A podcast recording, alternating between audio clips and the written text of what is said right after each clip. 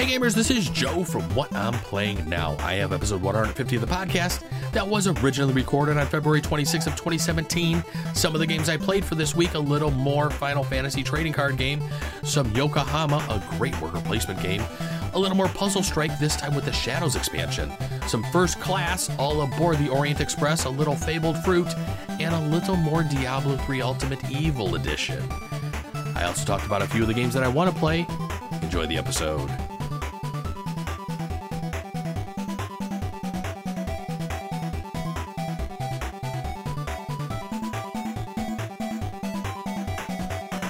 Gamers, welcome to the games. This is Joe Luzzi from What I'm Playing Now, and welcome to another episode of the What I'm Playing Now podcast. Thanks for joining me for another week of gaming. As always, you can send me some emails. Let me know what you're playing now. You can send those emails to what I'm playing now at gmail.com. You can also join us in some conversations over on Board Game Geek. We have a guild over there. We are guild number 2440. On Twitter, you can follow me at what I'm playing now. Don't forget to drop the G like I always say. On Facebook, just do a search for what I'm playing now. Our Google Plus page is plus.google.com slash the plus sign. What I'm playing now podcast. And then as always, our Twitch channel is twitch.tv slash what I'm playing now. All right, let's jump into a few of the things I played this past week. Monday down at my local game store, several of us met up. One of the first things I got to play is yet another game of the Final Fantasy trading card game. I will probably not talk too too much about this since I had discussed this one on the previous podcast. I pretty much gave my thoughts. I actually played the Final Fantasy 13 deck, I believe, was the one I played. So I tried to switch it up a little bit. I believe the first time I had played 10. This time I had actually played the 13 starter deck. Uh, to me, it played pretty much similar to the 10.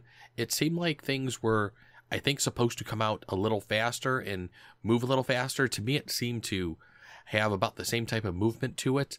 And there were a couple of characters that I had found where I was able to pull off a couple of neat combos.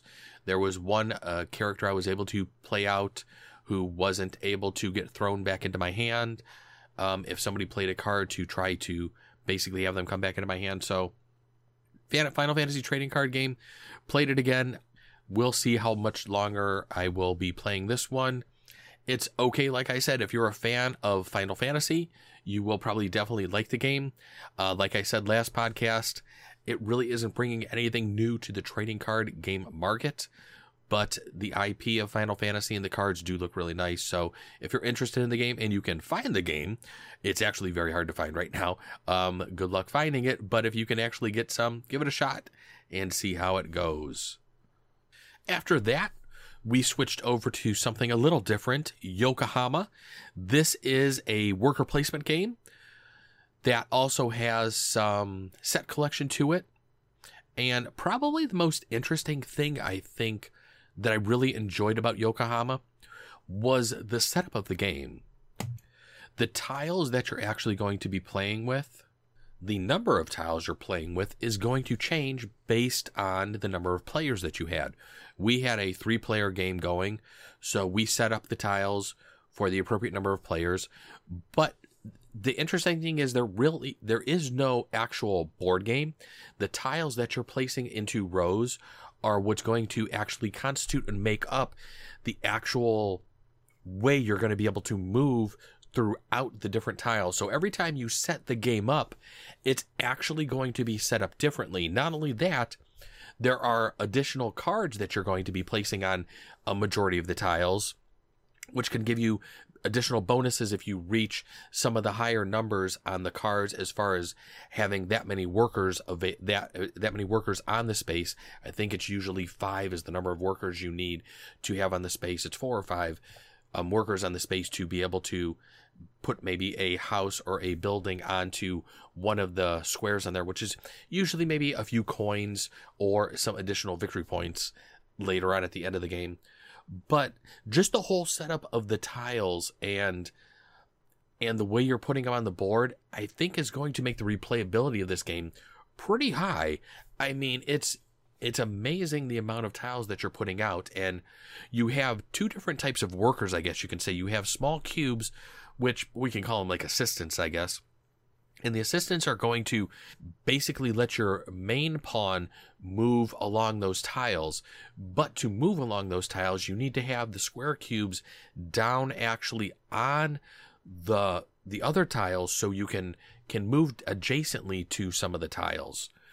So with those small square, you know, assistants, like I just said, you can place three of those down on your turn at a time, and you you can put three down on different tiles, or you can put two down on one tile. And then what you do is you put your main pawn down onto one of the squares, and you can move them around the squares where you've put your, um, or you can move them around the tiles where you have your squares, and wherever you want him to kind of basically end up, you will add up all of the colors of the tokens you have at that location, and that will let you know how many of the resources or how much you'll be able to interact with that tile. So if you're on a tile where you're there, where there are possibly fish, if you have, let's say, three total tie, you know, three total of your colors there, then you will get a certain number of fish for the round as far as resources goes. And there's multiple resources and there's several different things you're going to be able to do because not only are you going to try to collect resources to be finishing off objective cards that you're also going to be able to get, you're also trying to sell some of these goods. There's squares where you can go and you can trade the goods in for other things. You can get shipping boxes, which you will then need for uh, several of the other boards.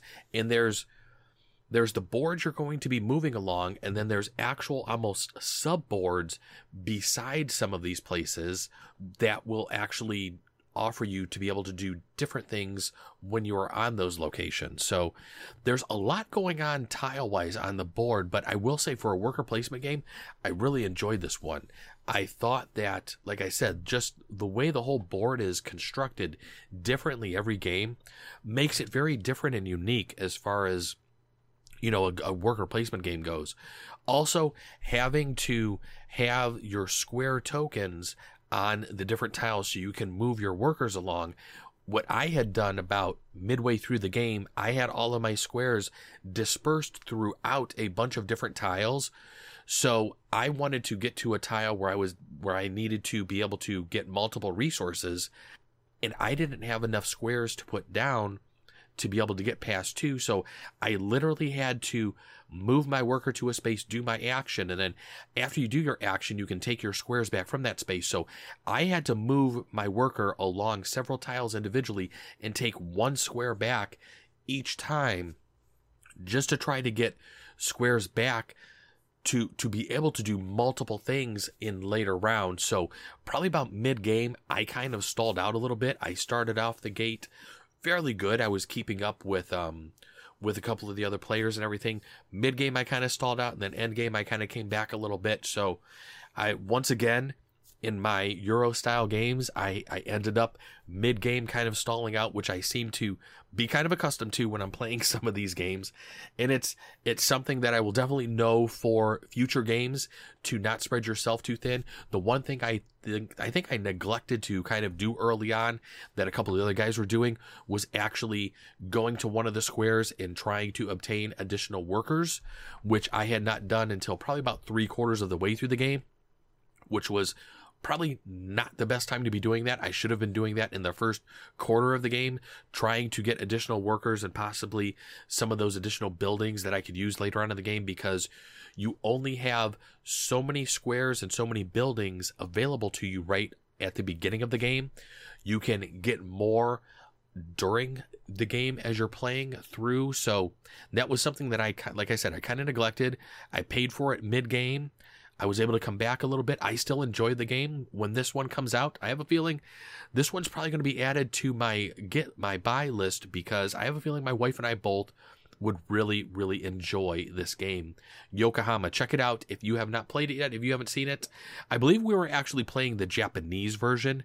Uh, my buddy Eric, I think this is one of the games he got over in Japan because I am not too sure. I think this was a Kickstarter, but I'm not too sure if this is actually available yet in retail. I believe when I looked on Board Game Geek, it says um, it might not be available till about May here in the States as far as retail goes. So, Yokohama, if you can find somebody that has this game locally, definitely check this one out. Get it to the table. I really liked it.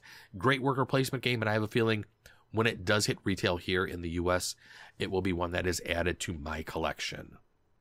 All right, so that was pretty much everything we had played on Monday evening. Thursday, when I went down to the game store, one of the first things we started off with was a little game of Puzzle Strike. I've talked about this game a couple of times on some previous podcasts. One of the reasons why I did want to mention it again, we actually played with the Shadows expansion, which gives you, I believe, about 10 different characters and several other different puzzle tokens that you can actually play with. This game is definitely on my buy list. I've been wanting to pick up this game for a while. Uh, so I just need to actually just get this game ordered and get it into my house so my wife and I can give this one a shot. One of the things is when we actually play this game to assist us with picking out the puzzle tokens that we're actually going to be using for the game, we use an app to let us know which puzzle tokens to use. And the funny thing was, the game that we actually played the other day consisted mainly of brown puzzle tokens as well as red puzzle tokens. The red puzzle tokens are pretty much all attack tokens where you're pretty much doing something to your opponent or making them discard something. So it was kind of crazy that we really didn't have any mixture of the other colors that actually come in the game. And it was literally just the base brown tokens as well as five or six additional red ones. And that was pretty much it. We had never seen a game where we actually played with that many red uh, puzzle tokens before, but I will say it was actually kind of interesting. And the game was very close right up until the end, where my opponent attacked me, and that was pretty much about it. I would there was not much I was able to do to fend off a attack of a four puzzle piece, which is not able to be blocked. And that was pretty much the end of the game for me, but I still really enjoyed this game. I think Shadows adds some additional really interesting characters to it. Uh, I have not gone through all of the characters yet. We've played this game several times, and there's still quite a few different characters that we still need to play. And I know there's puzzle pieces that we haven't even seen yet. So I think it's just really interesting the way this bag building game works. I really like it. If you haven't had a chance to play Puzzle Strike, this is another one that definitely try to get it to the table and check it out. It is a really, really fun game. Then after that, on Thursday, the first big game I guess you could say we played because Puzzle Strike I, I don't want to say it's a filler game, but it's usually Puzzle Strike could be about a 15 to 20 minute game if you if the players know what they're doing and there's only two players going. It's usually a quick game, so we kind of call that one of our filler starter games for the evening. Then we jumped over to First Class, all aboard the Orient Express. This is a newer game that had just come out a couple of weeks ago one of the guys brought it down. This game is similar to, I guess you could possibly say, along the lines of maybe like Russian Railroad. It has some of the type of mechanics, but the game is all card based, which is a big difference from Russian Railroads. And I will say, First Class was a heck of a lot of fun playing that one. In first class, what you're going to be doing on your turn, you're going to be doing a draft of cards that are in the middle of the table. There's going to be, I believe, three different rows of cards. We were playing a four player game, so when one row got down to two cards, those last two cards basically got swept away and were not able to be taken by any of the players. And what you're trying to do is you're essentially trying to build out uh, tr- two two train tracks uh, with different numbered uh, trains that will be your scoring for the round. You also then want to move your conductor out onto those trains because you will only be able to score up to the card of where your conductor is and then back to the left of that. There's also a train on the top of your tableau that you can move. He will get, the train will give you some additional victory points as well as some possible actions at the end of the round. The game consists of 6 rounds. There are two set two rounds per sets of cards and there's three different sets of cards that you're going to be going through it's a pretty straightforward game. I will say it's not it was it was really easy to pick up and learn, but there is just a lot of strategy going on here because there's just so many different ways that you're going to be able to score and it's a game that is going to ramp up and score probably similar to Russian Railroads from what it looked, you know, from from playing first class. It really reminded me the scoring the way it ramps up because as you're playing the game, a lot of the train pieces tiles that you're starting off with are going to be zero victory points. When you flip it over, it's going to be a one. When you upgrade that, you're going to be able to go to a two, and then it goes to four. Then it goes to like a seven, a 12.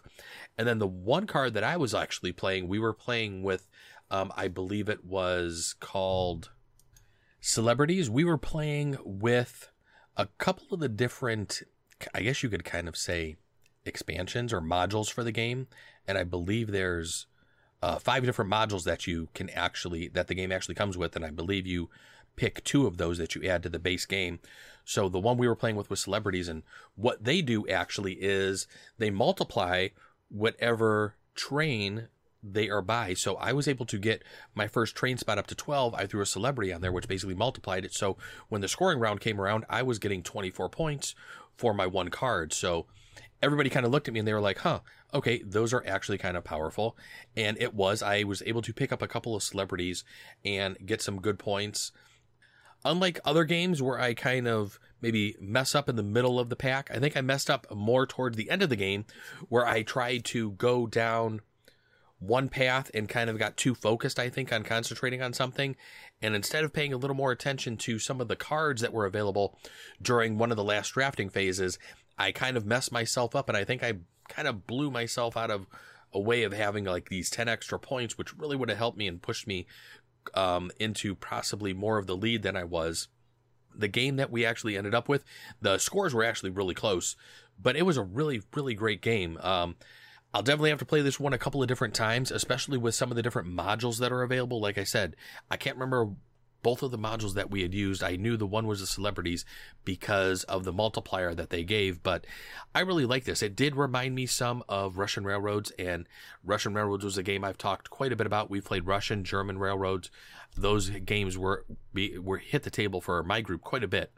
And I have a feeling this game will actually probably hit the table a couple of times before we are moving on to something else. But first class, all aboard the Orient Express. Definitely a great drafting game uh, set collection, and there's just so many different strategies you can go by besides moving your conductors. Like I said, if you can conduct, when you get your conductor to the six card spot or the fifth card spot, you actually get to pick from one of several cards that are in your own stack that is a sixth card, which will come out, which can then give you some additional um, actions as well. And then when you get to nine, you get to play a 10, 10 card. If you can get your conductor all the way to that 10th card, you actually can put one of your tokens on the one board to get, um, I believe the first person there will get 20 additional points. The second person there will get 10. And then the third person there will get five victory points at the end of the game, which actually added up very quickly for a couple of people and jumped them ahead towards the end of the game because they were able to get their conductors all the way out to that 10th spot.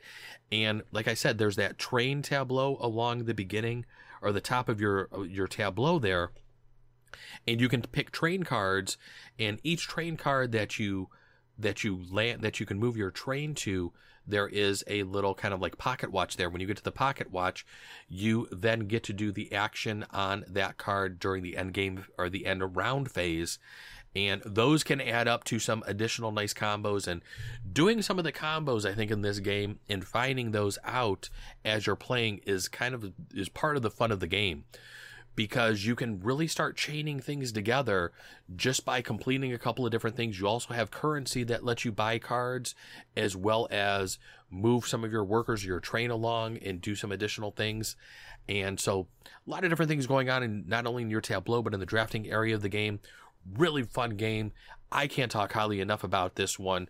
This is definitely one I will be picking up once I can get my hands on that first class all aboard the Orient Express. Definitely want to check this one out. Then we jumped over to a little card game from Stronghold Games, Fabled Fruit. This one's actually been out for a little while. It's kind of hard to get. I know it's sold out down at my local game store, and I think pretty much everywhere else it's kind of sold out, and people are waiting for the second printing of this one. But Fabled Fruit is kind of interesting. What you're going to do is everybody is going to have a different animal. I was playing as the snake, I believe there is going to be a tableau in the middle of the table where you're going to put your little character as kind of like your worker on there. When you put him on the card, and you can move him to any of the cards that are making up the tableau in the center of the table on your turn, you're going to take the action that is on that card. You're going to start off with two different cards in your hand. They are going to be possibly either the same type of fruit or two different types of fruit. There's things like pineapples, bananas, strawberries, grapes, and a couple other different types of fruit, I believe. And what you're trying to do is not only do the cards that are in the center of the table give you some sort of action and give you some sort of resource possibly in regards to being able to take more fruit to your hand or giving somebody one piece of fruit to get multiple pieces of fruit back. They also have a line of fruit along the bottom, which is what you're trying to do for set collection. And if you can obtain those and match those fruit that are along the bottom of the tiles, you get to take that card, flip it over, and it is a fruit jar then at that point in time. And in a five player game, the first person to collect three of the jars is the winner of the game. And this game is really crazy because one of the neat things about it is when you start off playing, there is a whole stack of different characters that make up the game and make up the board but you're playing with a limited amount. And as you're going through the game and playing playing through each game continuously from one game to another, you're going to start off with the characters that were on the board from before and then there's usually about four characters per set. So let's say there were like four elephants. And then once those four elephants come out, there would be another character. Once one of the piles is depleted, that character would then come out and that character would then offer something different as far as an action goes. And then as far as being able to take them for points or for the you know for the fruit jar he has a different requirement on the bottom of the card as well as what he needs um, as far as set collection goes for for to match him. So I my buddy Eric said he has this game and he's been playing it for a while and when you start off, we were on the early numbers of the cards, and he says he was only up to like the middle 20s.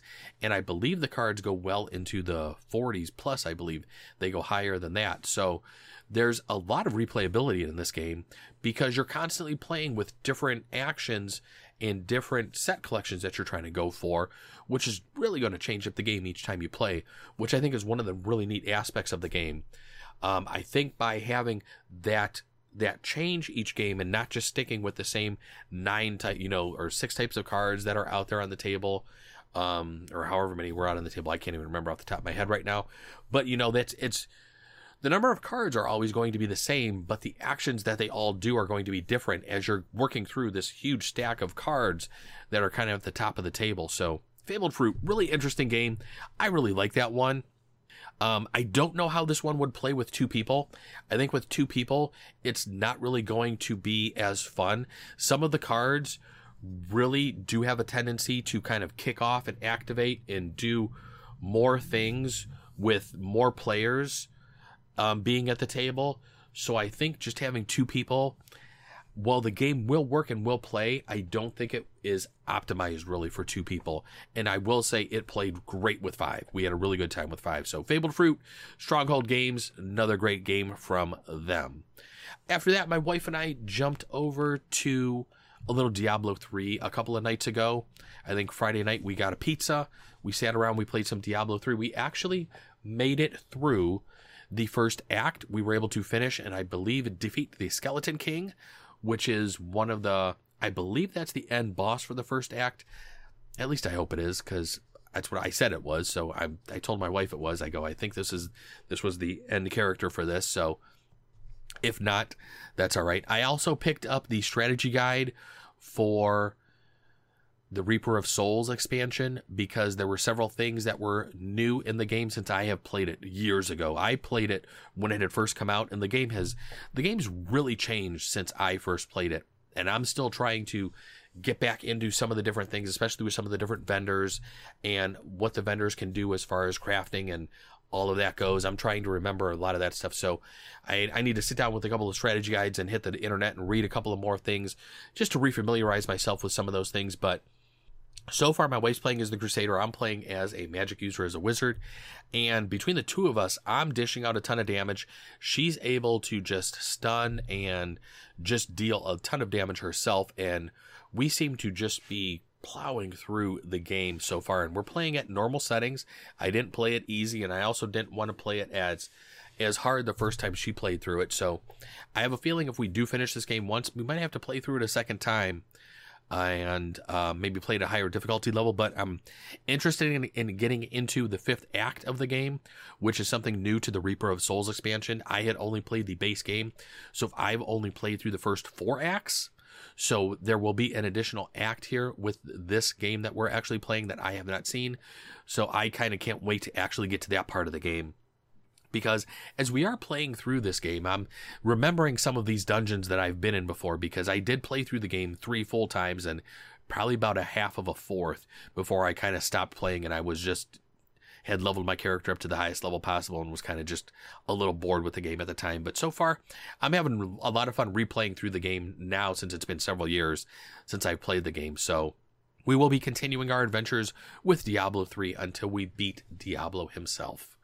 All right, so those are the games I played for the week. Here's a few of the things that I want to play. Gloomhaven came out this past week into retail.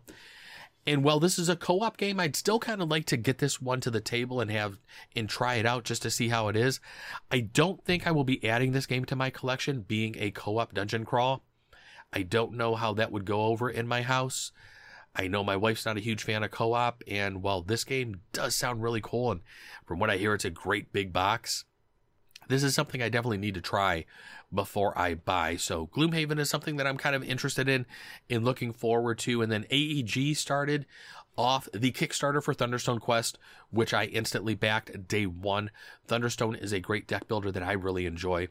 Um, I've enjoyed it since my wife had got it for me for my birthday years ago and kind of can't wait to see how the whole quest thing is going to turn out. It sounds like they have some new mechanics in there and some different things that they're actually adding into the game. Uh, it sounds like they're we're so far the game is doing really good in regards to unlocking of stretch goals, and they met their goal I think within the first hour or two. I I mean it was it, it they met their goal very quickly from what I remember that first day. So AEG seems to be doing pretty good with Thunderstone Quest. I really can't wait to actually get this one in, and I know I have a while to wait, so we're just gonna have to wait and see what happens. But Thunderstone Quest, I'm really looking forward to that one. And that's about it for this week's podcast. As always, you can send me some emails. Let me know what you're playing now. You can send those emails to what I'm playing now at gmail.com. You can also join us in some conversations over on Board Game Geek. We have a guild there. Guild number 2440 is our guild number on Twitter. At What I'm Playing Now is our Twitter name. You can follow me there. I will sometimes tweet out pictures of what we're playing at the time as well as some other industry news and what's going on. Facebook, just do a search for what I'm playing now on Google Plus. It's plus.google.com slash the plus sign. What I'm playing now podcast. And then I'll, as always, our Twitch channel is twitch.tv slash what I'm playing now. Hey everybody, thanks for joining me for another podcast and another great week of games. I will be back next week with yet another podcast and some more games played. Until then, you know what to do.